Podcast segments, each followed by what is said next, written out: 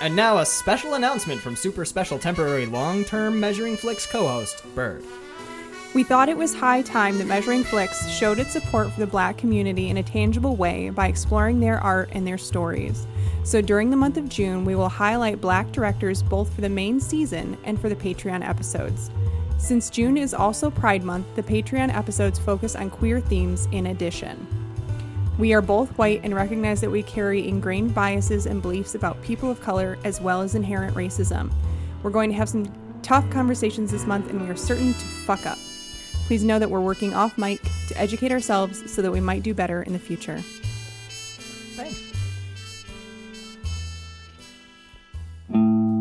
Just a few film nerds breaking out of a rut, drooling over cinema that's hard and uncut.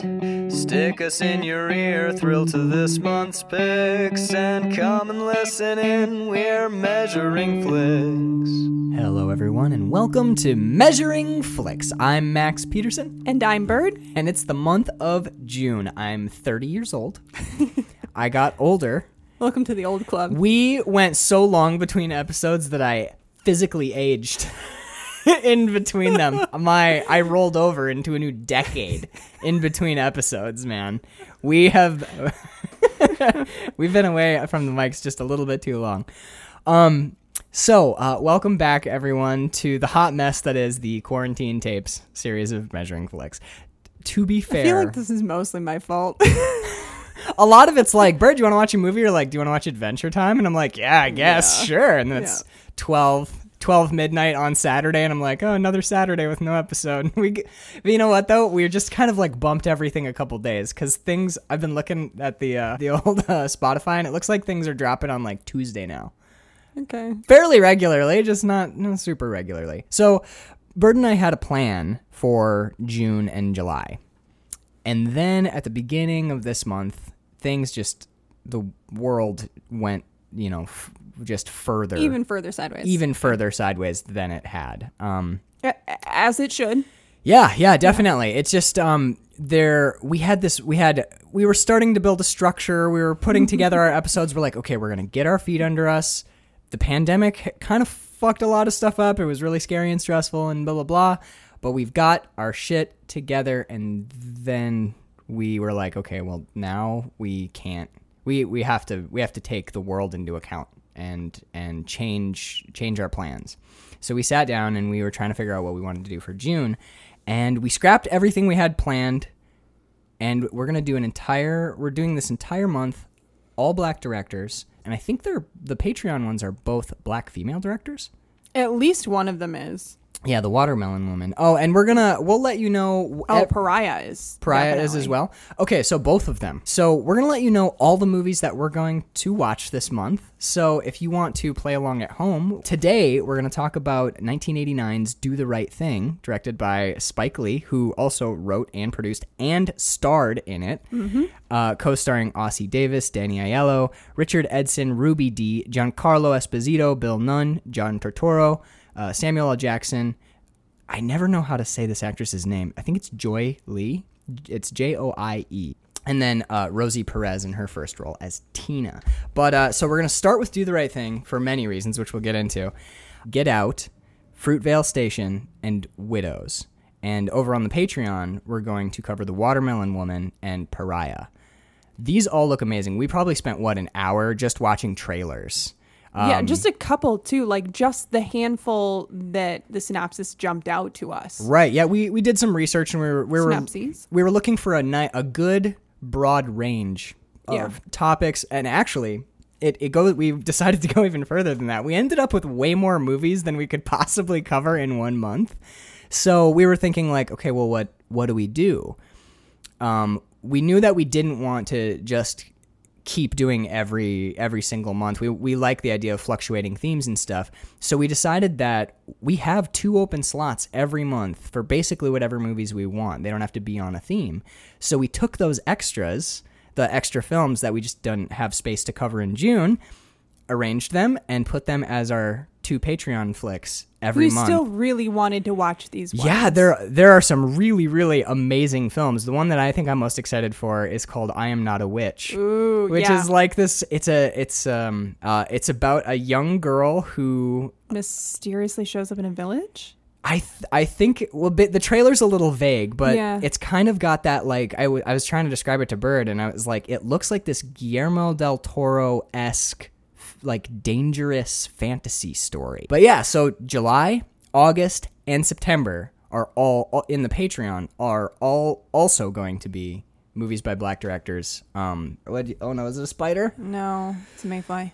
Okay, I don't mind mayflies. I just can't deal with the, the creepy crawly spiders. All right, before we dig into do the right thing, we want and because we've been talking about Patreon so much, we should probably let you know where you can go and listen to these cool episodes about um, you know, like cool, hip, trendy queer black women in video stores. if you head on over to patreon.com slash quill and film, Q U I L L A N D F I L M, you can get full length bonus episodes like the ones we've been talking about for a couple minutes. Uh, and you can also get uh, shout outs on the show. The the comments section alone in like the main feed is worth the price of admission, which by the way, right now is free. Um, I'm not paywalling anything uh, until basically until COVID wraps up, just because we're trying to support our community. Now, just because everything's free doesn't mean that if you don't want to chuck us a couple bucks and uh, help us keep these mics in working order and keep the lights on, you can feel free to go and become a patron over there. And uh, if you are a patron, you get super cool shout outs like this. We would like to thank genuinely and from the bottom of our hearts as we work out the hot the hot burning garbage mess that is our show, our little quarantine tapes while Carl and I are kept apart by the ravages of illness. Thank you, Brian Jackson, Connor Sweeney, who I'm I reached out to him and I'm very much hoping that we can get uh, the the ghost of his opinions in on uh, on the episode The and get ghost out. of Connor Sweeney. yeah, we'll get the ghost of living man Connor Sweeney. Max. I don't know if you knew this, but I was looking up the other day about Get Out and uh, the direct. That's not at all how he sounds, but like th- that's how his ghost would sound. It would have that Oh. like reedy, high, irritating, like, "Well, did you know?" It'd be that. Okay. C- Connor can take it. He's used to. it. I've said worse. Uh, you I've said have- much worse so things than have. that about Connor. uh, we'd like to thank uh, Danielle Hartley. Is that right? I'm trying. Is it better? Is it better than it's I thought it was Daniele Hartelli. Oh God! See, it's been so long since I Get said her name. too, I'm like- old and forgetful now. 30, 30 years old. Hey, hey. No, no, no. Also 30. Yeah, no, no. But you're you're uh, different though. You age. You're aging gracefully, Oh, thanks. beautifully. I'm getting like white hairs in my sideburns, and I'm getting scoliosis 'em. in my No. butt, and it's just bad. 30s just no. no. I'm kidding. I feel awesome. uh, we'd like to thank David Rowney and David on a personal level. I would like to thank you very much for the um, message group Measuring Flicks Marrieds. You pose questions that send me into like philosophical black holes for an hour most mornings. I wake up and I'm like, "Oh, what David say?" And then I go get a cup of coffee and just ponder your your paradoxes.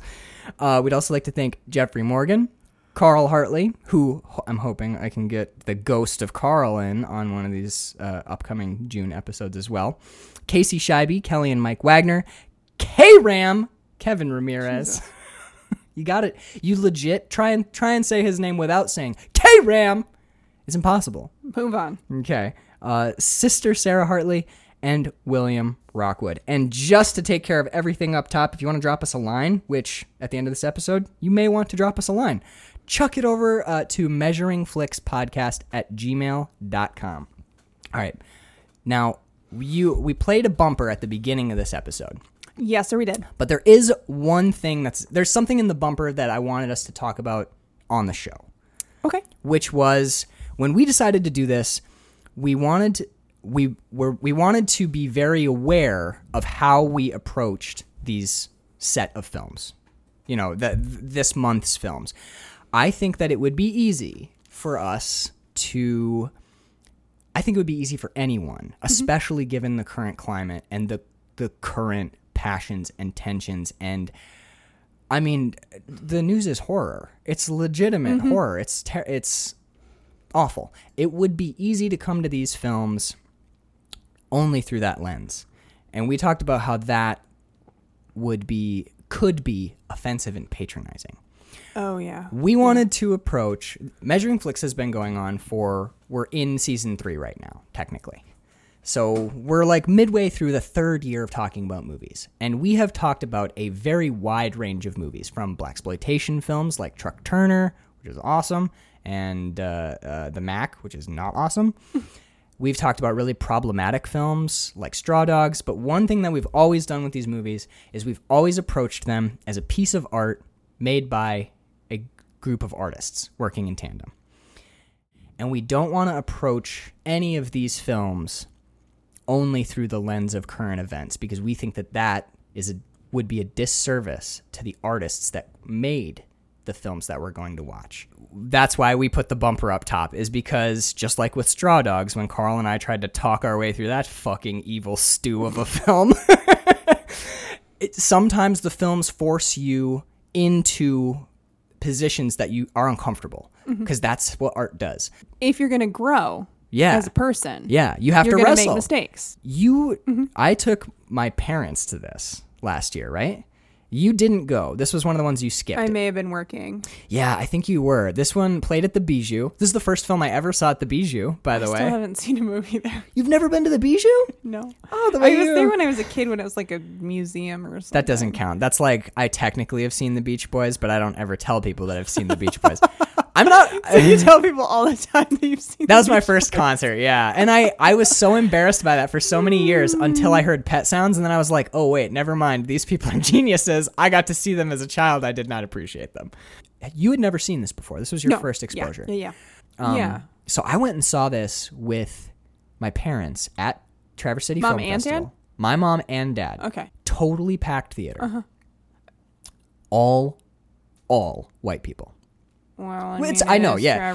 That's some for for we do have listeners who are not local. We actually have quite a few subscribers. It's gone up since the pandemic. I know people are like, I'm bored. What do I listen to? Oh, these people talk about movies. So- I like movies. but there's a lot. Oh my god, I lumping hit you. But like, we've been watching a lot of Adventure Time. But um, yeah, if you don't know about Traverse City, Traverse City is a pretty white place. It's a rich white town. Yeah, Yeah, yeah, it's a rich white town in in southern Michigan. Uh, Southern. I'm from the Michigan? UP. This is Southern Michigan. There's no Northern, Northern Michigan. Lower Michigan. Oh God, you want to get into this I whole do. debate? I will fight you. Troll. I caught you. I'll cut you. So I went and saw this movie, and what I was really struck by was a lot of there was a lot of chatter, and oh yeah, and they introduce the film, and the film starts playing. The opening looks like a music video for a while, and then it starts. Oh yeah, the dance right, but part but with the title sequence. Yeah, but then it it starts to look like to me like almost a performance art piece because it's so unchanging. It's so mon in a good way. It's so monotone in its mm-hmm. content. It's just one woman dancing in a somewhat particular way. They change her outfit and stuff. And it's the I can't I don't know. I'm assuming the song is called Fight the Power by Public Enemy. But I think so. that's the chorus. It's just fight the power Right. or whatever. So I'm just gonna assume that the song is called "Fight the Power." I should have looked it up. But um, you know, they put boxing gloves on her, and she literally it's Rosie Perez, and she's you know she's like punching at the, but it goes on. It's the whole song, mm-hmm. and it's just that with the credits rolling over it, and it there is a point where you're like, oh, we're still doing this.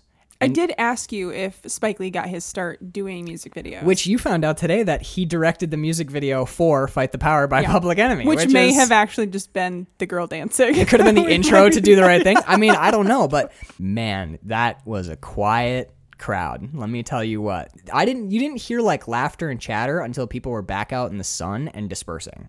Like the filing silently out of the out of the room. There were these like pockets of discussion where um, I remember one a man in his 50s with his wife and they were talking as they were like kind of making their way away from the theater and I was just trailing along behind them. But they were talking and the guy was like, I don't know, I just I like to go to a movie to be entertained. I don't want all this political crap, you know, and and, um, and it was like there was that, but then there was also, you know, little pockets of conversation where it's like it's just it's, it's 1989 and these are the same things that we're dealing with today, which is what you and I ended up talking about. Like if you haven't ever seen Do the Right Thing, right now is exactly the right time for you to watch it.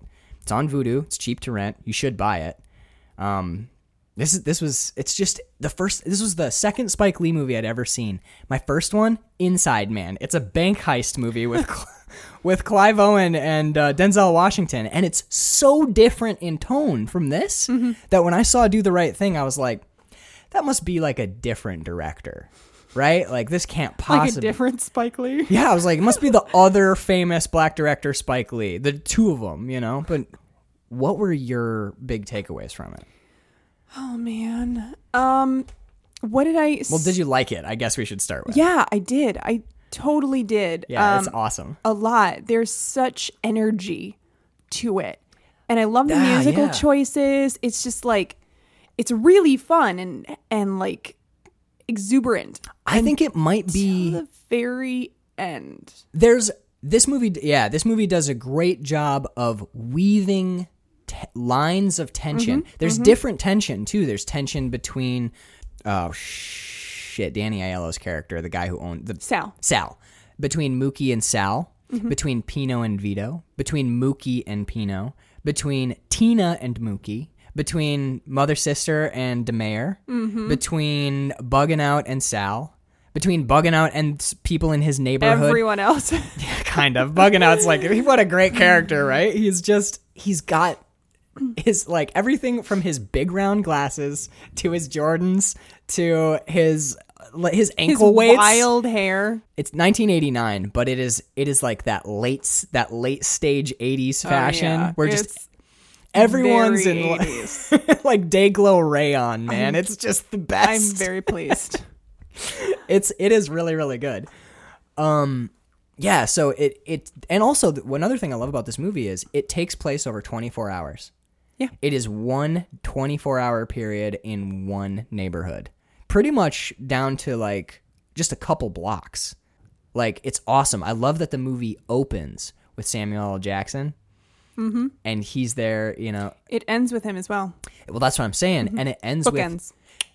Mm-hmm. you know, there's there's something really powerful about giving us the next morning and not mm-hmm. ending on the. I, it's it's beautiful and so sad, but also like, there's there's so much going on in the end simply by having Samuel L. Jackson pop back up and start his next shift on the radio. Well, life goes on after things like that. Right. You still have to keep on. Yeah, yeah, and we'll, we'll we can save the end till the end. But one of the things I'm always left the two I've seen this twice now, um, and one of the things that I remember I was left with at the the first time I saw it, and more so now, is you wonder which way the the rest of the days are gonna go at the end. It's like are is this neighborhood gonna go back to business as usual and some other business will pop up and it'll continue to be this kind of insulated neighborhood where the cops roll through every once in a while and nothing really changes and everything is static? Or will there be a lasting change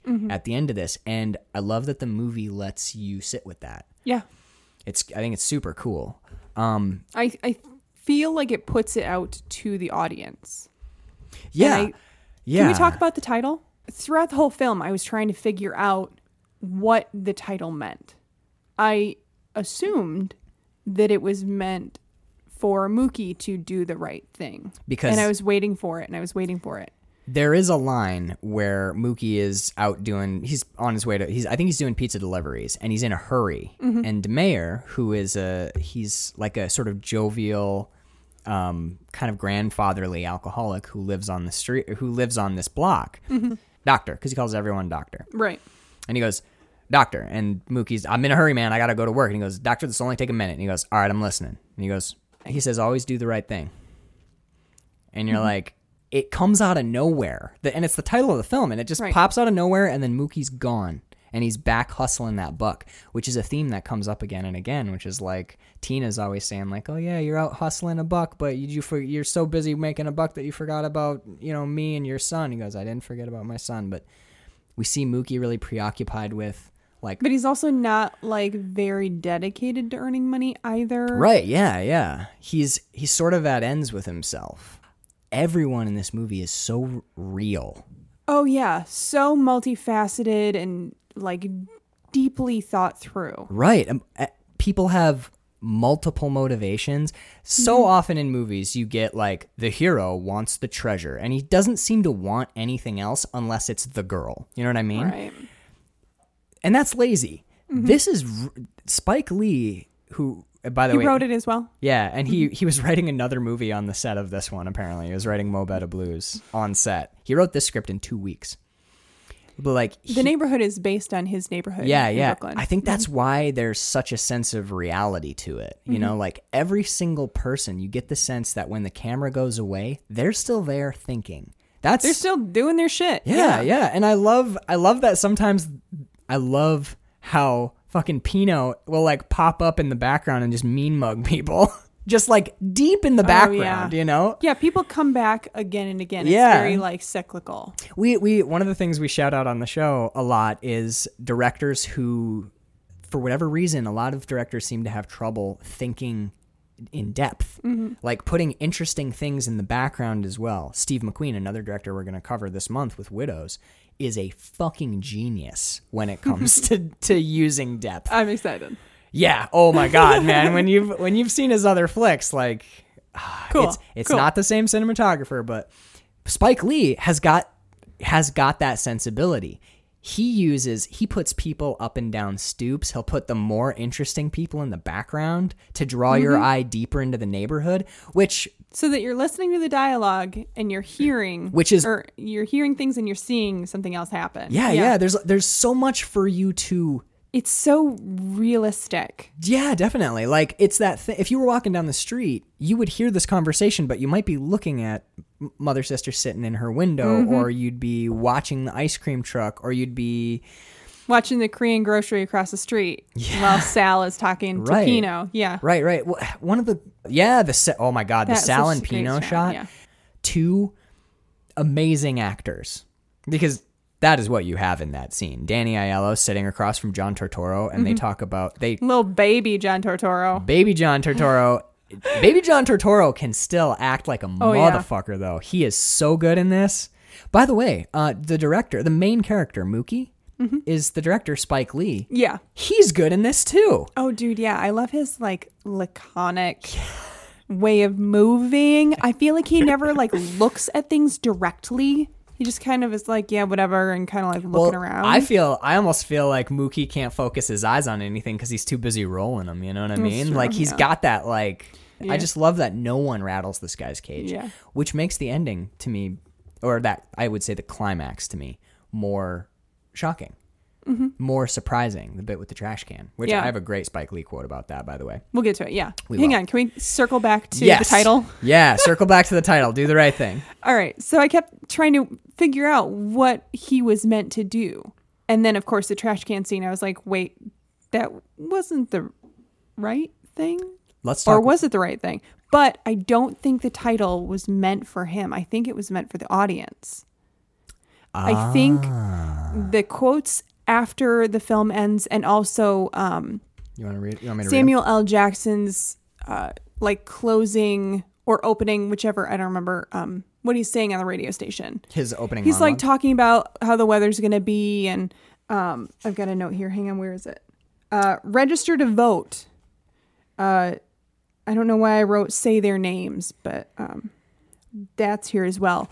I feel like it's meant. Mr. it- Senor Love Daddy. We love roll call, y'all. Boogie Down Productions, Rob Base, Dana Dane, Marley Marl. I mean, this you can see it right here.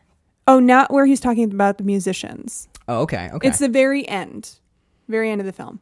Um, I think it's meant to tell the audience, y'all need to do the right thing. You need to go out and vote. You need to keep your eyes open. You need to create better communities. I think you're totally right about that. I think that, but I also think that based on the squirrely, intricate tapestry mosaic vibe that I get from this, especially in the in the the way that it's structured and written, mm-hmm. I think that there's, I think that Spike Lee is working every element of this movie in five directions at once, sure. and because he is a magician, he makes it work.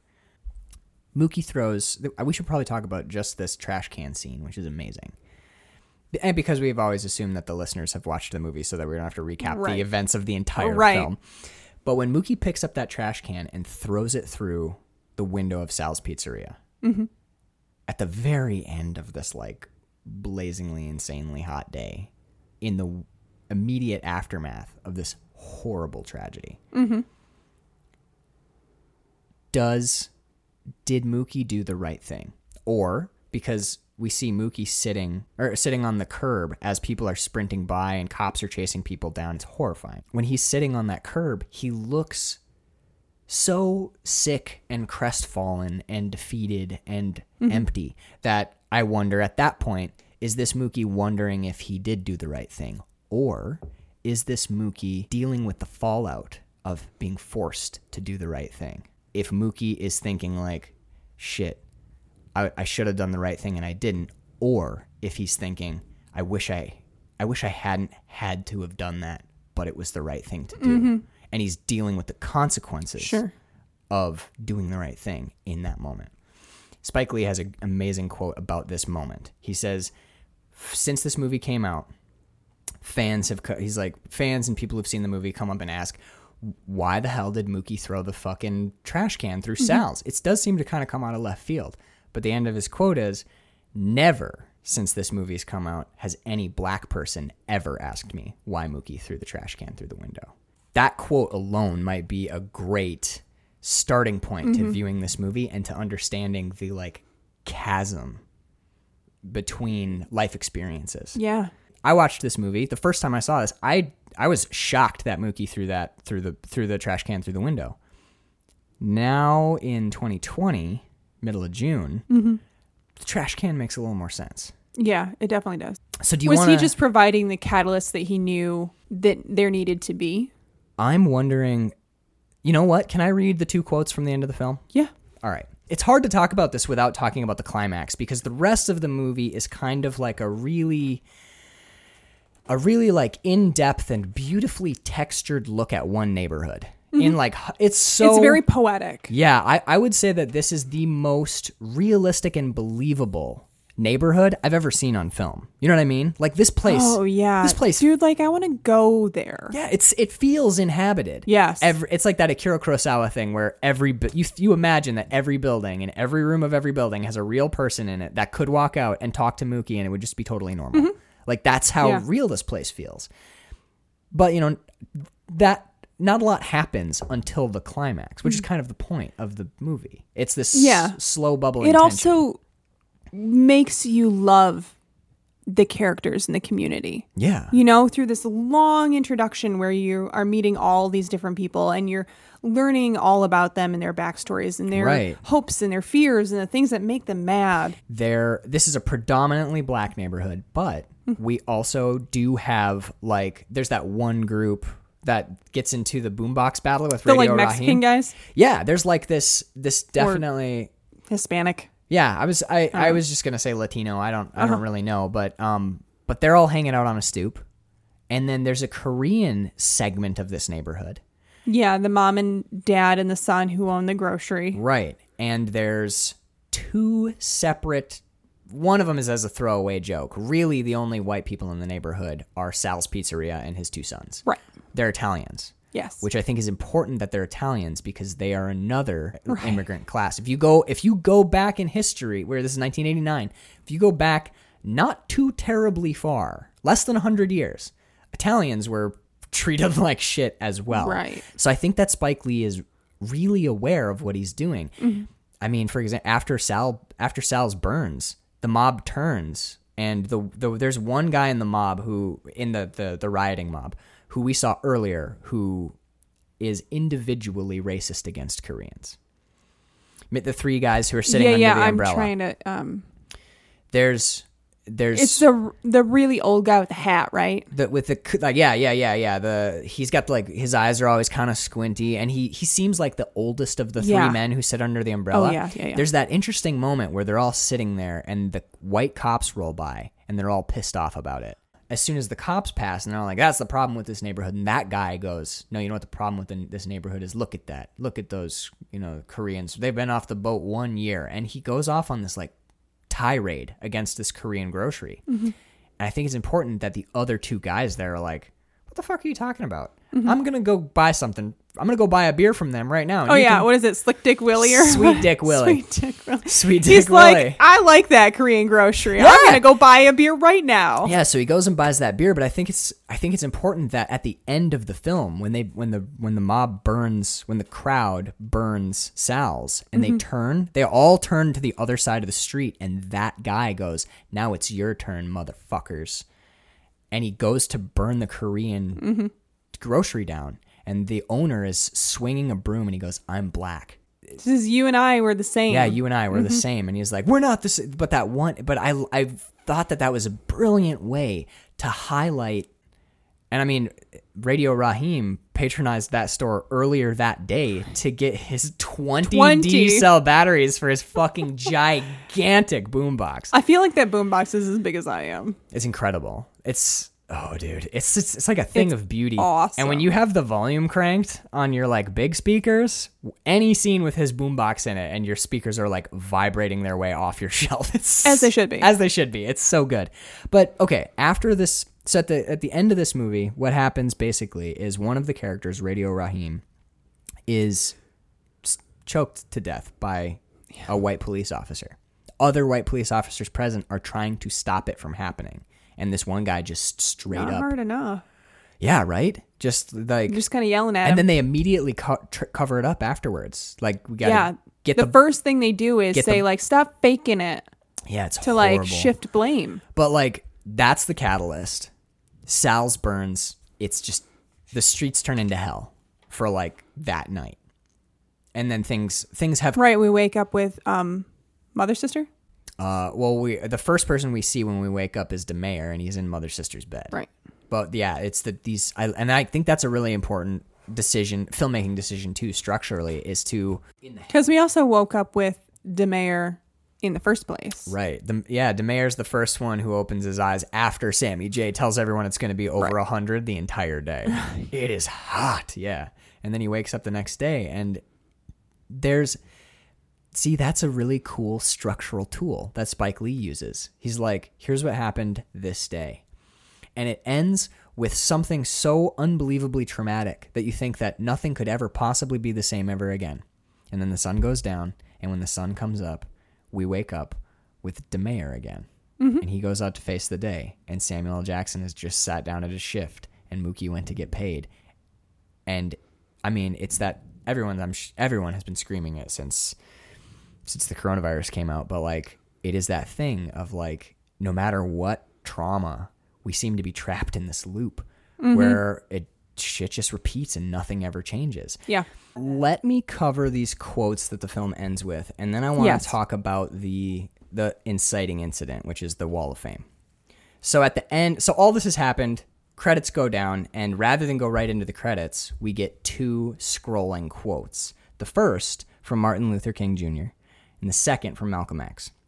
So the the film ends, and you're sitting there, stunned. And then the first quote that rolls is, and we've just seen an extre- a lot of violence at the end of this. Mm-hmm. Someone's strangled to death. There's beatings, and the building's burned down. It's that. And by the way, let's talk about this after the quotes. But the Dutch, his use of Dutch tilts is amazing all through. I've never seen All throughout, yeah. I've never seen so many Dutch tilts in outside of the Batman TV show. I love his also his use of the like confessional style shot where he just has the camera centered on Yeah. one person and they're just speaking straight into the camera. Yeah, what- like this they're talking to you. constantly breaks the fourth wall constantly which is is cool a lot of filmmakers are like no you have to let's let's build an illusion but that's part of what makes this neighborhood so real. The people on the street turn and talk to you. You're mm-hmm. here. You're Oh, in yeah, the neighborhood you're there, yeah. such effective filmmaking. But at the end of the at the end of the movie there's a quote and it says violence as a way of achieving racial justice is both impractical and immoral. It is impractical because it is a descending spiral ending in destruction for all. The old law of an eye for an eye leaves everybody blind. It is immoral because it seeks to humiliate the opponent rather than win his understanding. It seeks to annihilate rather than to convert. Violence is immoral because it thrives on hatred rather than love. It destroys community and makes brotherhood impossible. It leaves society in monologue rather than dialogue. Violence ends by destroying itself. It creates bitterness in the survivors and brutality in the destroyers. Martin Luther King Jr. and you get that, and you're like, oh, got it. Okay, it's it's such a bait and switch. You know what I mean? I love it It totally is. yeah. because when that, you see that scroll and you're like, whew, eh, as a white viewer, you're like, oh, thank God Spike Lee told me what I what to think. that like legitimately at the end of it, you're and you're like, whoo, there's the film's thesis. Oh wait, there's another quote, and another quote mm-hmm. rolls right behind it. I think there are plenty of good people in America, but there are also plenty of bad people in America. And the bad ones are the ones who seem to have all the power and be in these positions to block things that you and I need. Because this is the situation, you and I have to preserve the right to do what is necessary to bring an end to that situation. And it doesn't mean that I advocate violence, but at the same time, I am not against using violence in self defense. I don't even call it violence when it's self defense, I call it intelligence. Malcolm X. I And- love how they are. I feel like if he could have split the screen and presented them Side side, by by, side? side, he would have. Yeah. Because they're such parallel and contrasting, but also complementary thoughts. I don't know. I, I, Do you think he gives the MLK quote before the Malcolm X quote to like lead us white people in? Kind of like soften the MLK or the um, Malcolm X quote so that we I think it's a kind of. Yeah, I take think it. I and think. we're like, oh yeah, oh no. really? No, I mean, I we and it's cool. I the way that I. How did you take it before I? So the MLK quote first, kind of softened. That's what I'm wondering now. But if it had been I thought. a piece of art, I I, felt like they would have been like art on a wall. I think they would have been displayed side by side. I'm thinking more now that the MLK quote is to soften us up for a hard right from That's Malcolm X at the end, where it's like you get it's that same feeling that I had where you see the MLK quote and you're like, oh, okay, wow. Where like Spike Lee is not okay. Spike Lee thinks that we should all you know brotherhood and embrace brotherhood and violence is wrong, and you you like let your breath out and then he hits you with Malcolm X and you're like, oh shit, this is not a simple issue. This is not something that I can just write off. There's an, a lot of sides to this, and I think that the fact that he ends with the Malcolm X quote is is I don't know, I don't know it. It makes the end of the movie hit harder for me mm-hmm. because it doesn't end on this like, and what you just saw was wrong, mm-hmm. and we should all be holding hands and dancing in a circle. It doesn't end with that. It ends with, I don't even call vi- I don't even call it violence when it's in self defense. I call it intelligence. I think I think the, the reason we end with the Malcolm X quote is a defense of the violence of do the right thing, right. which is like this community is being victimized by by the by the the world outside this block. Whiteness Yeah. well, a I think it's really important that the cops only show every time the cops show up, it's like a predator. It's like sharks swimming through otherwise peaceful cops waters. Um, but like the way that they're the cops are treated, you really get the sense that other than the guy in the Celtics jersey who scuffs um, bugging out who shoe. scuffs Yeah. bugging out uh, bugging out's shoe. Other than that guy, who I think is only in the neighborhood for that funny scene Mm. to like make the joke, like. Like what do you? Who said you could come to my neighborhood? He's like, I own this brownstone. He's like, I love bugging out's line where he's like, Who told you you could buy a brownstone in my, neighborhood, on, my, side, of the street? Yeah. It's an awesome line, but but Go back to Maryland. I was born in Brooklyn. and then everyone's like, oh, yeah. But anyway, like, like that, like, yeah, right, like that matters. No, dude, Brooklyn's. But I like, but in a way, like what Bugging Out's saying there, and his and the rest of the the people who come over to harass this guy in the Celtics jersey, um, is Brooklyn. Brooklyn is neighborhoods, man. Brooklyn is not one thing. This is a reject. That's like a. It's kind of like a metaphorical rejection of the Martin Luther King Brotherhood idea. Hey, man, I'm from Brooklyn too. Yeah, but you're not from our neighborhood, man. So you're not from our Brooklyn. I like that. You know, the that undercurrent of tension. And Sal's Sal is most and his sons, one of whom is shitty, one of whom is cool. They're mostly accepted because he's been there for what, 29 years, he said? uh, Like yeah they grew the, even the everyone in the neighborhood sal and the people in the neighborhood all say the same thing. We grew up on his cooking. Right. i love sal's line. He's like they grew up on my food and i know that sounds stupid to you but that's something i'm very proud of when he's mm-hmm. talking to pino. Yeah. so like he's earned his place in this community. He's become it's not about with sal it's not about the neighborhood it's about the community and he at least pino definitely not but sal has become part of that community I think that's cool. To a degree. Yeah, so there is this Martin Luther King idea. Um, there are other. Just I have to get this out of my system, or I'm going to lose my mind. Okay. There are some references in here that I think are super cool. Okay. Do you remember the love, the love hate? Uh, they're not actually brass knuckles, but like the the rings, the love hate Yes. brass. Okay. Did you see the movie Night of the Hunter? Or you were around while I was watching it, right? Robert Mitchum plays Yeah. the crazy preacher who's got love and hate tattooed on his knuckles. Yes. Yeah. Yeah. Okay. Re- oh my God. Reverend Harry Powell, when he notices, I'm reading two quotes for you right now. Reverend Harry Powell, when he notices John staring at the words love and hate tattooed across his knuckles. And this is Robert Mitchum. Ah, little lad, you're staring at my fingers. Would you like me to tell you the history of right hand, left hand? The story of good and evil? H A T E. It was with this left hand that old brother Cain struck the blow that laid his brother low. L O V E. You see these fingers, dear hearts? These fingers have veins that run straight to the soul of man. The right hand, friends, the hand of love. Now watch, and I'll show you the story of life. Those fingers, dear hearts, is always a warring and a tugging, one again t'other. Now watch 'em. Old brother left hand, left hand, he's a fightin', and it looks like love's a goner, but wait a minute. Hot dog! Love's a winnin', yes sirree, it's a love that's won, and old left hand hate is down for the count. That's straight out of Night of the Hunter. Mm-hmm. Here's Radio Rahim's speech with his love hate brass knuckles to Mookie. Let me tell you the story of right hand, left hand. It's a tale of good and evil. Hate. It was with this hand that Cain iced his brother. Love. These five fingers, they go straight to the soul of man. The right hand, the hand of love. The story of life is this, and he interlaces his fingers just like Robert Mitchum. Mm-hmm. This is such such a fucking great update of that speech and a cool nod to that movie, which we can talk about a little bit after this. The story of life is this static. One hand is always fighting the other hand, and the left hand is kicking much ass. I mean, it looks like the right hand love is finished, but hold on. Stop the presses. The right hand is coming back. Yeah, he's got the left hand on the ropes now. That's right. Ooh, it's a devastating right, and hate is hurt. He's down. Left hand hate, KO'd by love. I fucking love that Spike Lee doesn't just nod to Night of the Hunter. Mm-hmm. Raising Arizona nods to Night of the Hunter with It's a Hard World for Little Things. He homages an entire monologue from one of the greatest movie villains of all time and gives it to one of the heroes of his movie. Oh yeah.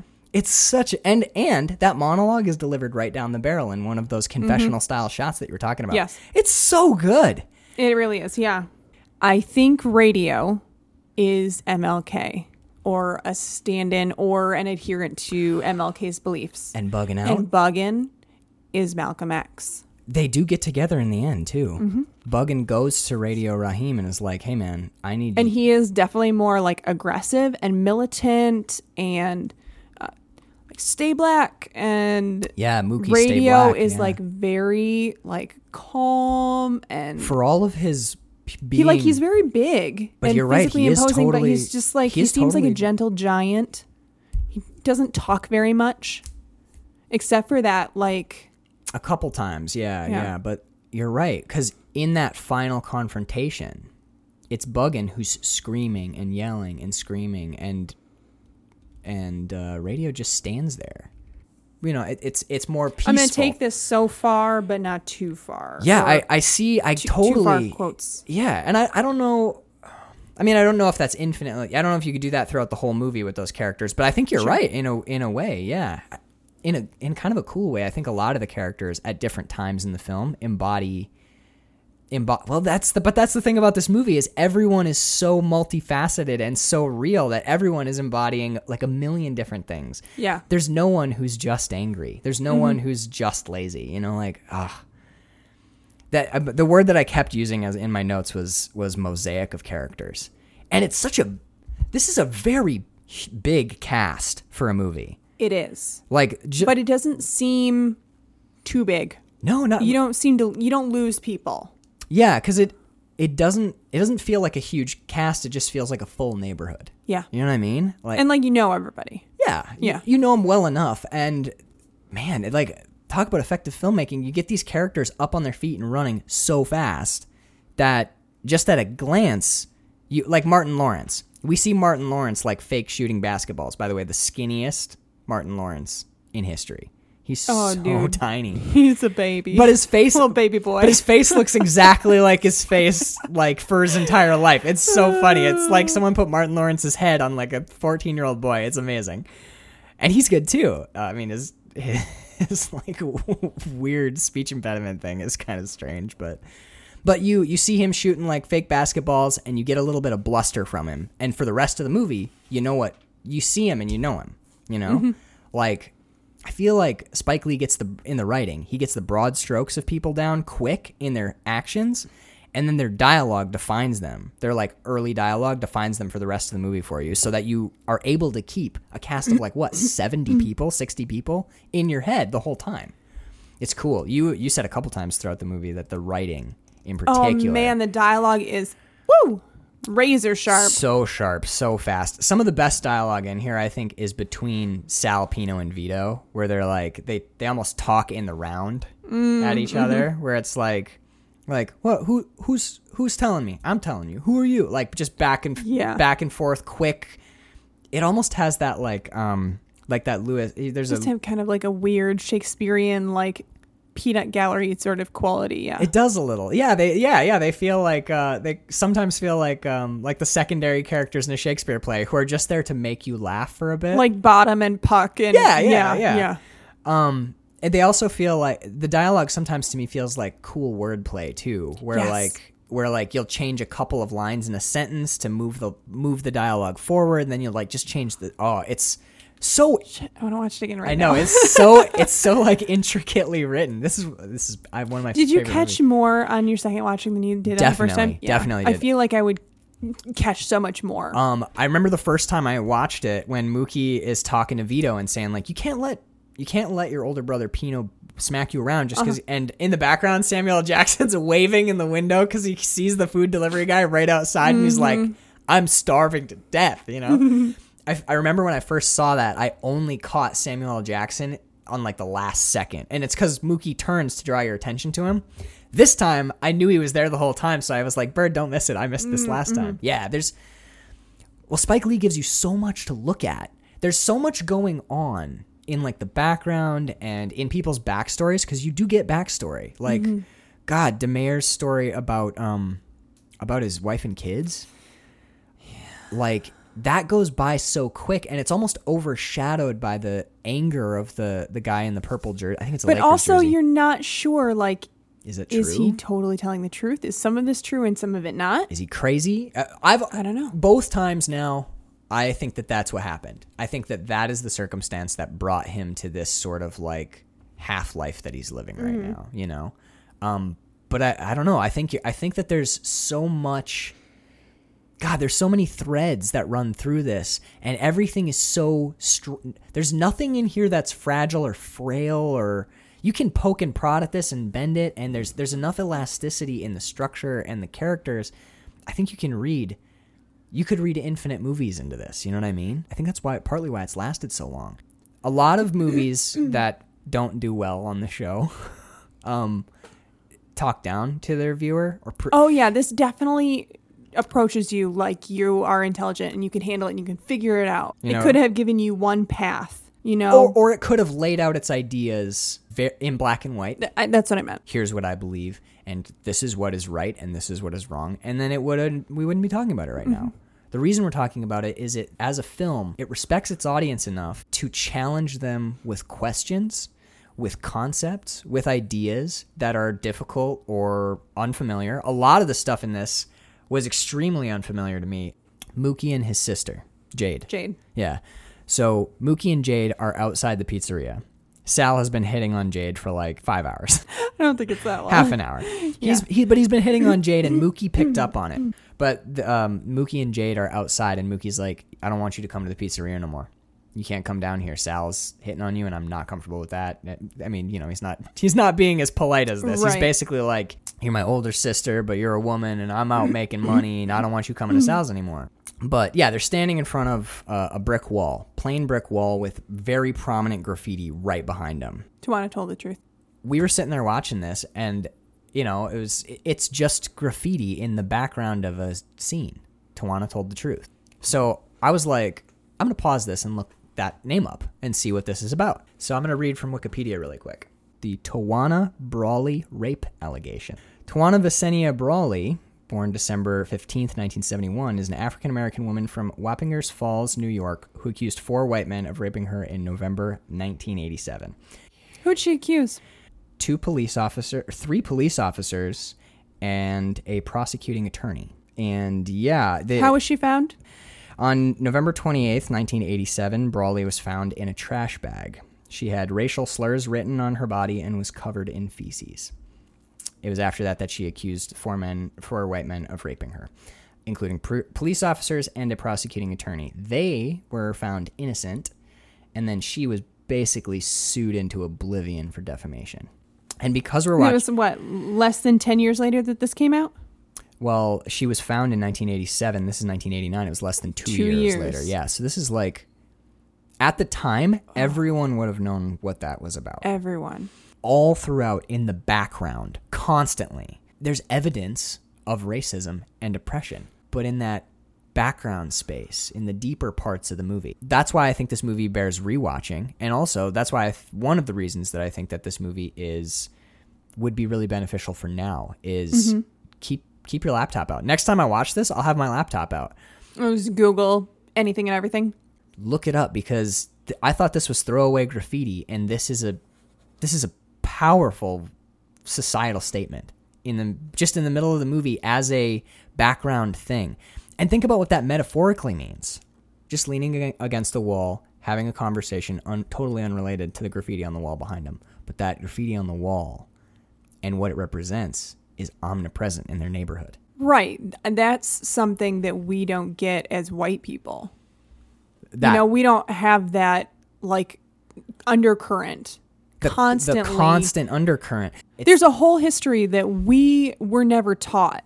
There are things that we don't know about right, yeah, yeah. that was edited out of our education. Yes. Either by like the school system or our parents just don't teach it to us. That are still- well- that black communities know all about. Unless about. you have a really groovy college professor. I had a really cool. Okay, you had one cool professor. Yeah, yeah, I had one. Gabe Logan. But, but that. Like the, one of my favorite moments in here is when Mr. Senior Love Daddy sh- does the roll call and shouts out only black artists, black musical artists that he's a fan of. What the list made me think of was how white people like to take things and go, "Oh yeah, this is great music," and then just not give anything back to that community.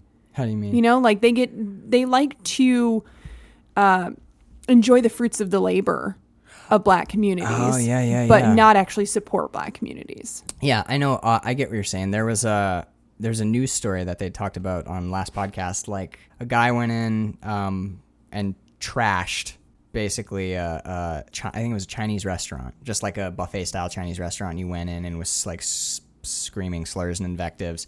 Got arrested, did a bunch of damage, and part of his punishment was he was not allowed to go back to that building ever. He wasn't allowed to go to that Chinese restaurant ever, and he yelled at the judge, "Where am I going to eat?" Oh, poor thing. But no, but I mean, do you? But like that is exactly the cognitive dissonance you just talked about. Yeah. I hate, you know, it's like I hate Chinese people, but I, I love Chinese food.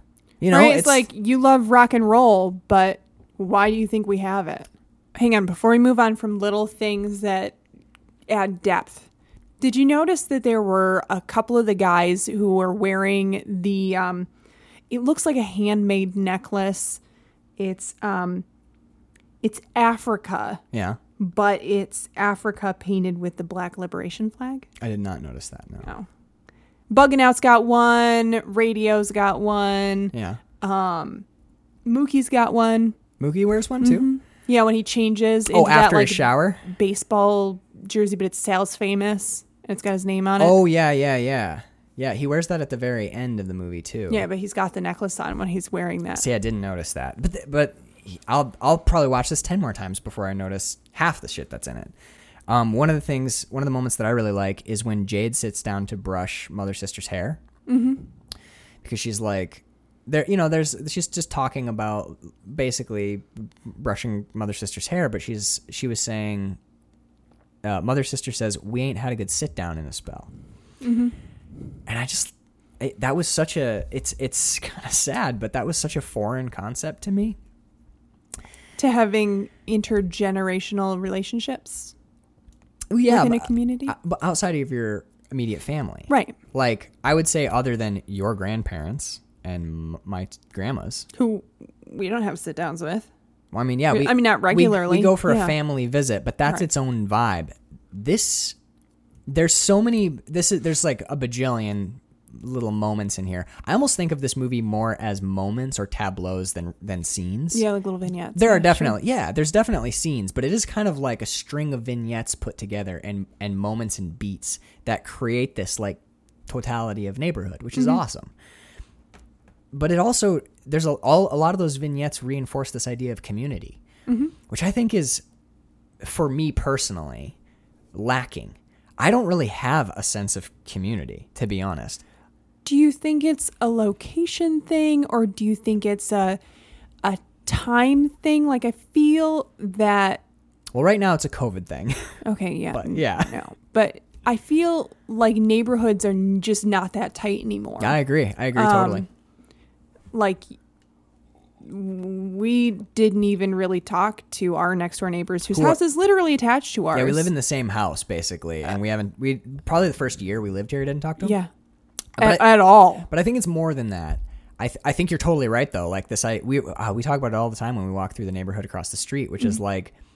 I don't really think that quote unquote small town America exists anymore. I don't know if people are still getting together with barbecues for barbecues with people that they're not friends with. You know, like, hey, come on, it's a neighborhood barbecue, Bob. I've Mm-hmm. Yeah, seen doing like block parties. yeah, like I've seen yeah. you a couple times, or, and and you know, like these like or having like poker nights where three of the neighbors on the you know you rotate or whatever right. And hey, hey, I'm gonna bring yeah. I'm gonna bring Jim, and you're like, you know, nowadays you're like, wait, who the fuck is Jim? Back in the day, it'd be mm-hmm. like, bring Jim, bring John and Jim and Jack. You know, like it just whoever, like grab grab everyone. bring a case Yeah, yeah. Yeah. The tr- the tribe is getting more insular. The neighborhoods are vanishing. The community, the sense of community, the sense of these people that live within a mile of me are part of my immediate ecosystem and I need to form relationships with them. That's all gone. Like, is it an internet thing do we have a single relationship with anyone within one mile of our house? Maybe, Oh, possibly. we now kind of have one with the neighbors Yeah, that's true. That's true. We're we're forming slowly forming a relationship with the neighbors, mostly because of proximity. They literally live in the same building as us. Carl might be within a mile, but other than that, mm. yeah, he's he might be a little bit more. I don't think so.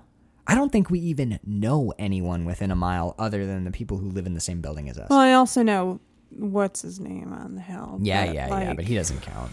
He doesn't count in his big fucking mansion on his big fucking hill. Fuck that guy. but um maybe just in this country, community is falling away because we're getting it's more interesting we're getting more into screens and more into direct interpersonal relationships with strangers across the internet You know, you never meet in real life it's weird. It's actually I was fighting with your cousins on facebook It's not even that. What I was gonna say. what I was gonna say is there. It's almost like we. The only way that we have interactions with humans now is with technology as an intermediary. Mm, mm-hmm. Something between us to keep us safe from all of the scary messiness of actual interpersonal relationships. But when mm. you do that, you lose out on some of the warmth of having a good sit down with mother sister on on the front stoop. You know, like that's something that in movie okay you're gonna think i'm totally crazy but one of the movies that this reminded me of and it might be because of the italians in it was and maybe it's danny aiello moonstruck. This reminded me of mm-hmm. moonstruck with like the weirdly realistic but strange characters the the wasn't it also made around the same time too? I feel like it was like I think it's very little- early 90s I think it's bef- before this one, but not by much. Oh, I think it's okay. like 87 or 88. Okay. I'm not sure. I have only seen it a couple times, though we own it anytime you want to watch it. Um, Cher yeah, dude, Cher's so good in that. Nicolas, you can't even tell me Nicolas Cage is not awesome in Oh. that fucking movie. Give me the big knife off the wall. I'm gonna cut. I'm gonna slice my throat. He's fucking nuts. Um, yeah, I really like that. I love. Oh man, I think the fire hydrant's the best scene in the movie because it starts in one place and ends somewhere totally different. Yeah, it's uh it's like a giant dysfunctional family. Yeah, yeah. It's Like you and all your extended family live in the same neighborhood and and you love each other, but you fight and you kind of hate each other, but you kind of love you need each other. maybe a community is really at its core just a massive extended family with all of its foibles and fuck ups, but with all of the forgiveness that should be inherent to a family. You know, I, I think you're right. In the in the fire hydrant scene, there's a sense of play. You know, like they're the some of the lo- uh, uh, it's Martin Lawrence and the Lakers jersey guy. They get um they get like coffee can like bean cans and they're using it to like Yeah. direct the spray of the water and they're spraying kids and they're pick Jade Picking gets, up girlfriends. Jade gets picked up. It wasn't Jade. It was like Tina? the girlfriend of one of the guys in that group. She's like the girl who oh the, the girl in the group before. She's in the biker, um, Right. Bike cycling. yeah the get up later. Yeah, yeah. Um, so she gets picked up and walked into the water. Um, Smiley walks in waving a picture of Martin Luther King and Malcolm X, and he's unperturbed. No one who's in the water is bummed that they're wet. Mm-hmm. You know, and it's it's so playful and so fun. Well, it's 100 fucking degrees, Yeah, but it's and it. You're and right. everything smells like garbage. So it's utterly upbeat. That's a great bit later on with the smell of garbage and the flowers. But like, it's so upbeat and so cool. And then in rolls this dude in his antique car. He shows up with his car, and they they do drench his his top down convertible. They they totally hose him down. And he gets pissed, and the cops show up, and the cops turn the fire hydrant off, and this guy's trying to make a complaint. And like as and the cops are just kind of like that, it's not doing it. it's not when the guy gets hosed down that the air goes out of the scene. It's when the cops show up mm-hmm. that all the fun starts to fade. right. Because I don't think that they're hosing this dude's car down maliciously. I don't think that there is Right. anger or anything. They're Right, just right. they're just caught in this playful mood, and they soak this dude on a hundred degree day. And what? Who gives a fuck about your car, dude? Just dry it off or take it to a cleaner. You got mo- whatever. Right. And I get that that sort of like pucker faced, well, it's his private property thing, but like, bro, you gotta have a sense of humor if you're gonna get through this fucking world, man. You're just Also, like, you should not have trusted them Yes! to not They're you. clearly take a different spray route you, around. dude. Like, Yeah. what are you, an idiot? yeah, yeah, yeah. And and I don't know, like I I think this is a good time to this is a good place for this, which is like, what? Well, what about what about civil order? Well, what about fun, dude? Yes, this is inconveniencing some some solid citizens. You know what I mean? But think about what it's contributing to the to the psychic health, the uh, mental health, you could say. But I really want to include like the s- soul. Think about the it, how this this just let the water fucking run and let the kids play in it for a little bit and take a different street, Right. Or, or take it on the chin when you drive through the water. Think about how much benefit that is providing to this community. It's it's it's literally like oh this fucking heat, this fucking heat, and they open a vent, Right. and who comes and shuts the vent again? The cops. Yeah, Duh. who closes that valve? You know, this neighborhood was like starting to at that point. The neighborhood's starting to bubble up. It's right before that when they do the the the medley of racial slurs, which is kind of an interesting shot. Oh, yeah. And then uh, Mr. Senor Love Daddy is the one who goes, "Yo, hold up, time out, time out. Y'all take a chill. Y'all need to cool that shit out." And that's the double truth, Ruth. And right after that, I think is when we get the fire hydrant. So there's like tensions have bubbled over. Boom, we pop that vent, and everything's gonna be okay until the cops come and close it. You know, it's like law and order will only take you so far. You do need to have fun. And you need to be able to laugh and just not get so fucking bent out of shape about shit. And that was me on my soapbox for a couple minutes. Um, what did you think of the boombox fight? I thought it was. Um, Oh, dude. I love that the Latino guy concedes. you know, I I was just like, bro, you know you're gonna lose. Well- look at that boombox. but mad props that he stepped up. yeah, you know I what I guess mean? yeah, it's, it's kind of a machismo thing. That's but right. Well, and the, yeah, well, but I, what which I, is like a thing in the like Latin cultures. So Yeah, I, but I like I like that these two men, boys, mm. boys to men. yeah. oh Thank no. you, thank you. I like that. Wow. I like that these two young people were able to were able to like pop their tail feathers and have a boombox battle. Oh, yeah. But at the end, when Radio Raheem is clearly the victor, the la- the Latino dude turns his like, he turns his radio off and nods at Raheem and goes, "You got it, man." Like he he concedes the victory. I fucking think that is so classy and another moment that shows me conflict, shows me tensions between racial groups in this pressure cooker mm-hmm. neighborhood that we've got going on today, but also shows me community. Mm-hmm. Where he's not no one's throwing hands. Radio Raheem's boombox was louder, so we turn it down and you know what, man? We'll All right. listen to your music as long as you're here. Yeah, like there the, the concession was a pretty cool community Yeah. moment for me and it's Yeah, I liked it a lot. Yeah, I love that. So, standards. Can we talk about Sal? Yeah. Yeah, yeah. Let's talk about Sal. I like Sal. I really do. I think he's inherently a good guy. Mm-hmm. But he's got, you know, Rough edges.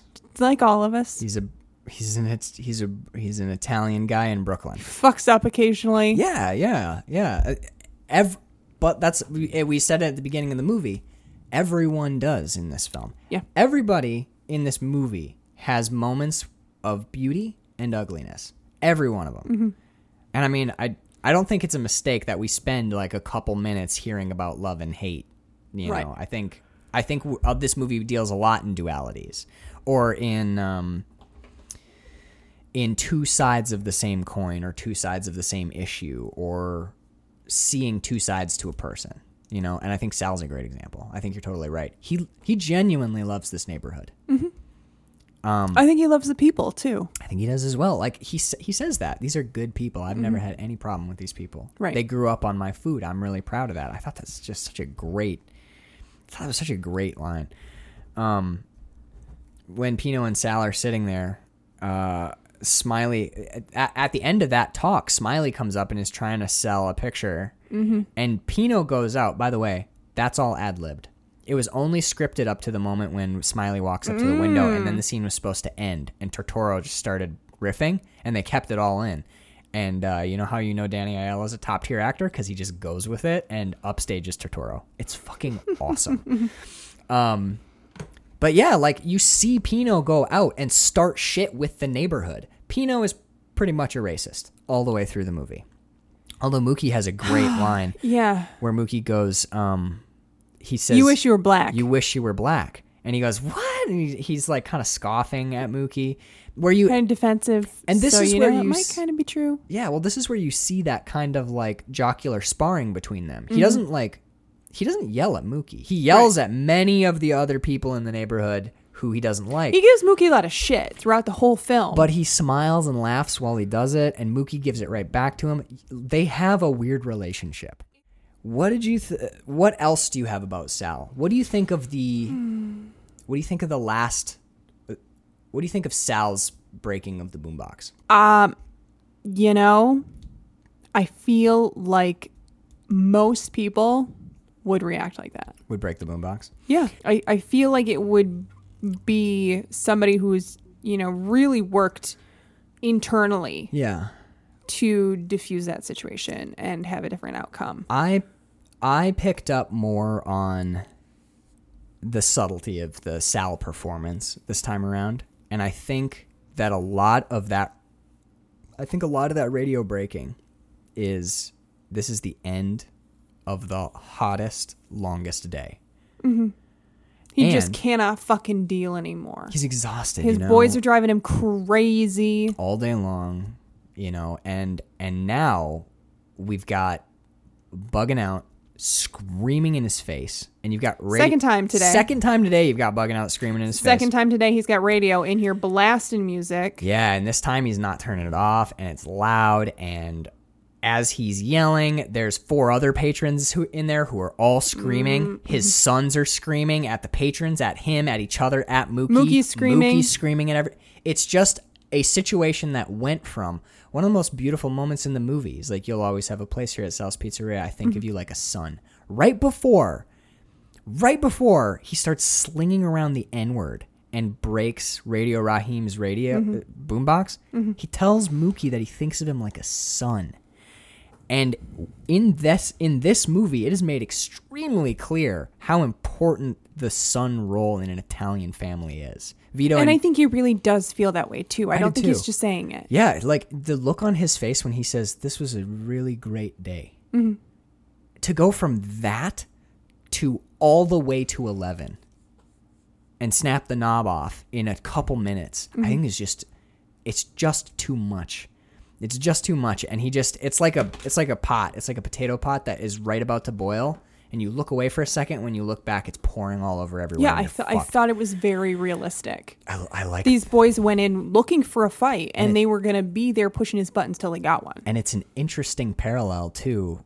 I think that there's a there's an echo of there's an echo of the the bat on the radio in the garbage can through the window.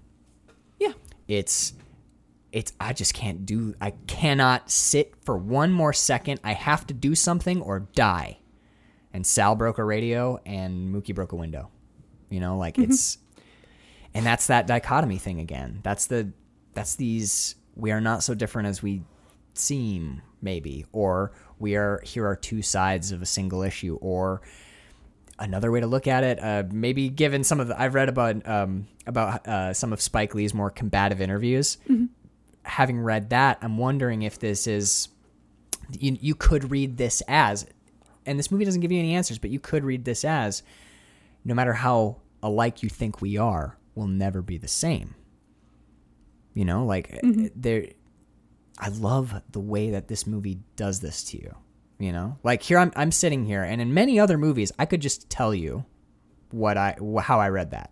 I'd be like, oh yeah, I saw that scene, and here's what I thought it meant. I'm I have no fucking idea. That's just there's just it's such it's so big and so tangled and so complicated and so nuanced and so long. The the racial tensions in this country have such an in, infinitely long history. You know, like Generations. yeah. Yeah. it's like trying to get your it's like trying to get your head the, around the foundations of this country.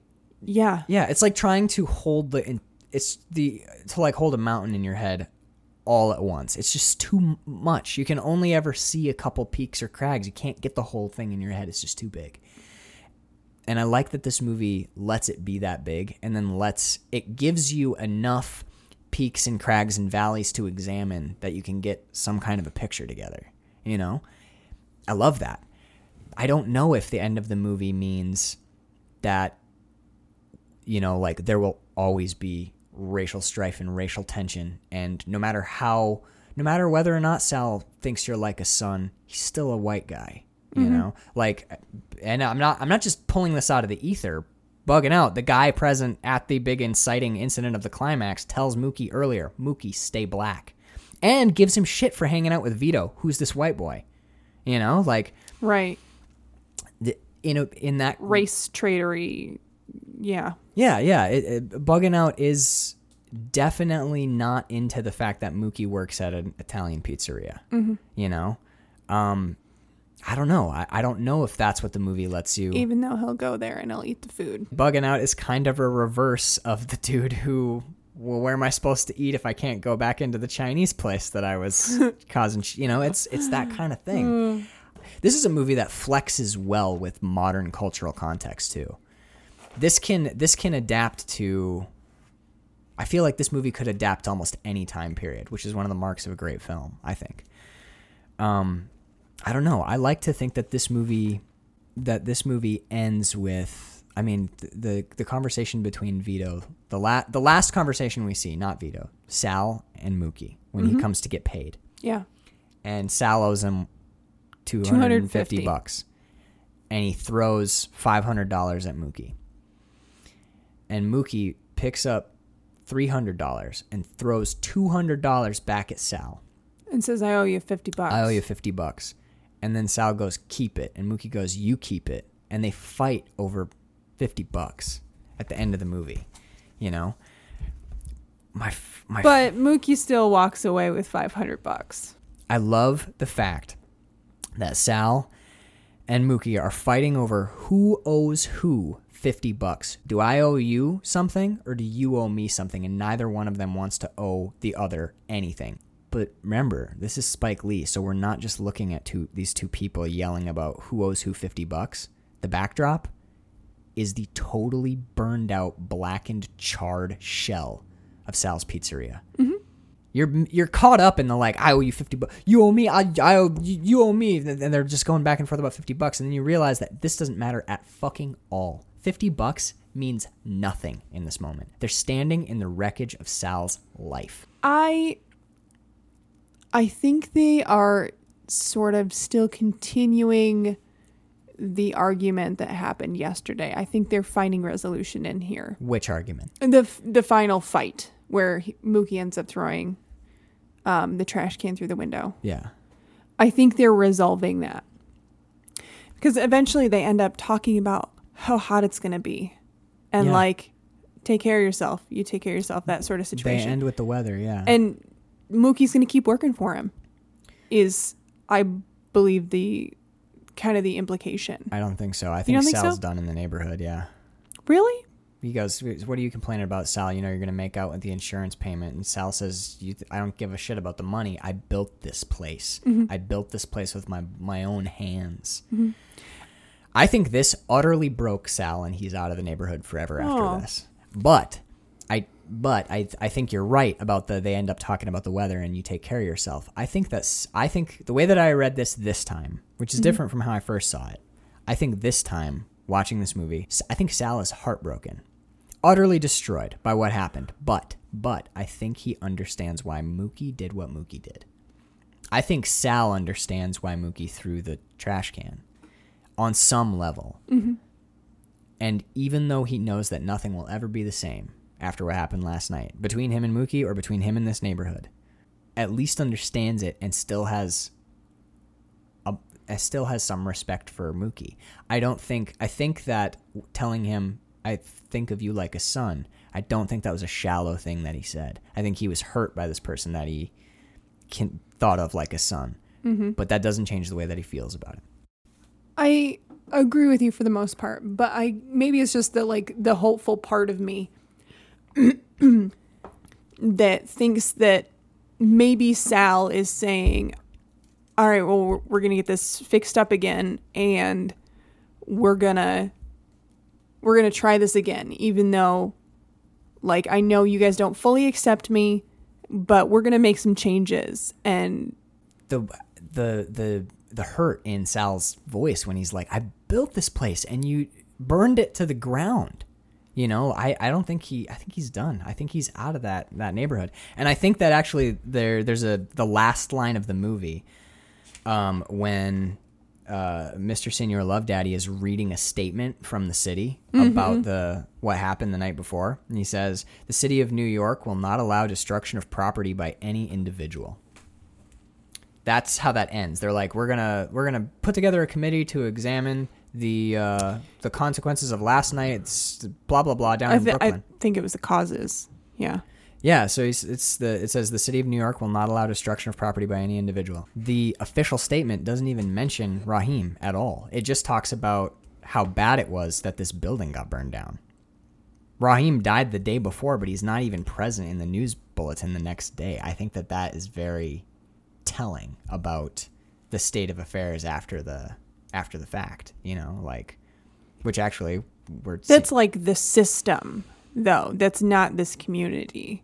It's Yeah. not like the community said this about what happened. I just had like such a giant eye roll when he read that statement. I was like, oh, well, yeah, this is exactly what a governing body would say about this. Well, that's what's that's what they're saying now. Well, not now, but that's what they were saying like the first four days of the riots over George Floyd. Was I mean that was all the memes, which is like this is what protesters look like. This is this is just rioting and looting. We will not stand for destruction of property. And all the rioters are like, what about the fucking dead guy? Can we not talk about the human being that was murdered? And they're like, well, mm-hmm. no, we don't. We don't stand for destruction of property. Interestingly enough, what turns the fountain off? It's destruction of a white person's property. The man, Yeah, man. It's like any time that money or capital or the property is threatened, rich white guy. there the the moment to me, I think the darkest moment of this whole movie is when Smiley hangs up MLK and Malcolm X on the wall in the burning pizzeria. At the beginning of the movie, Bugging Out goes, Why don't you have any brothers on the wall? And Sal's like, Because I don't want, this is my pizzeria and I don't, I only put Italian Americans up there. So that's how that works out. So the whole inciting incident happens at the beginning of the movie and culminates in this riot at the end, right? The whole place gets trashed and is burning and it will never be a building again. Like or I mean it will, obviously it's in New York, but like this pizzeria is over. This wall of fame doesn't exist anymore. The this is all just flames. It's all burned. And Smiley goes in and hangs up his pictures that he's been selling on that wall. Mm-hmm. And it's just like when I watched that, man, it was just like this is this is what they were after. You know, this is what Bugging Out and Radio Raheem came in to accomplish. And here they've accomplished it. But it's that I think it's But at what cost? the I think the term is pyrrhic victory, which means mm. you you accomplish a victory but you're destroyed in so doing. I think this is bleak, but I also think it's kind of funny. A little gallows humor. This is very gallows humor where it's like, well, look, there's a, there's two black men on the wall of fame in Sal's Pizzeria. Ta-da. Yeah, what pizzeria? You know, like, Right. and then the building burns down and it n- didn't matter. I think this that moment is the like embodiment of the the MLK quote at the end, where it's like an eye for an eye leaves the world blind, that sort of thing. Mm-hmm. After Radio Raheem is murdered by the cops, the rest of that scene that plays out is the Malcolm X quote, the self defense bit of the Mal- uh, Malcolm X quote, all the way through. It's just that man. That last scene is just so fraught. It just it, it accelerates so quickly. It's so misdirected, though. W- Which, The the aggression, the destruction. yeah, Like what they really want to do is burn down the police station, right? but they can't do that, so they burn down Sal's. yeah, yeah. Sal becomes a symbol Yeah. for for this external uh, oppression. Actually, Sal has a really interesting line right before they burn his place down. He looks at the crowd and says, "Do what you got to do." He realizes what's happened. He's like, Right. and he goes, he he, He knows they're gonna take a pound of flesh. he doesn't yeah and he doesn't step in he's like the the police just murdered radio raheem outside my store and he's looking at this livid mob who just witnessed a horrific it's really truly traumatizing. That murder is really hard to watch. And sal looks at him and he just goes do what you got to do. I like that line. That's i think that Do you think he was expecting something slightly different? no. I think sal knew it was coming. I think sal maybe thought that he was going to die. That's what I mean. Um, like, do you think maybe he thought they were gonna get beaten to death or i don't know I- close? Well, you know, I, I, who knows? I think that that moment, though, this back and forth of like Sal is a really kind man who is in touch with his community, and Sal is an angry man who screams and swings bats at customers sometimes. And you get this dichotomy, and I think that that line is like the cap that gives you all that is Sal. I think it's a good way to wrap him up, you know. Do what you got to do. He understand he understands his community enough. He's like, this is where I live. He's like, I know that you guys that we're not on the same wavelength right now. He's like, but I genuinely know what you're feeling. I f- he think about it. He fed that guy, Radio Raheem. He fed that guy Hours since- before. Well, no, since he was a kid. He grew up with Oh, with yeah. Raheem. He grew up with all of these people. He's like he's like I cannot fucking believe what just happened. And I understand what you're all feeling and I understand where I stand. Mm-hmm. So do what you got to do. He like he's grieving, but he can't grieve as part of the group because he's Not black. not part of the group. Yeah. And I think that's part of the do the right thing thing was Mookie did what he had to do. Sal did everybody at the end, you know, after what happens to Raheem is doing what must be done.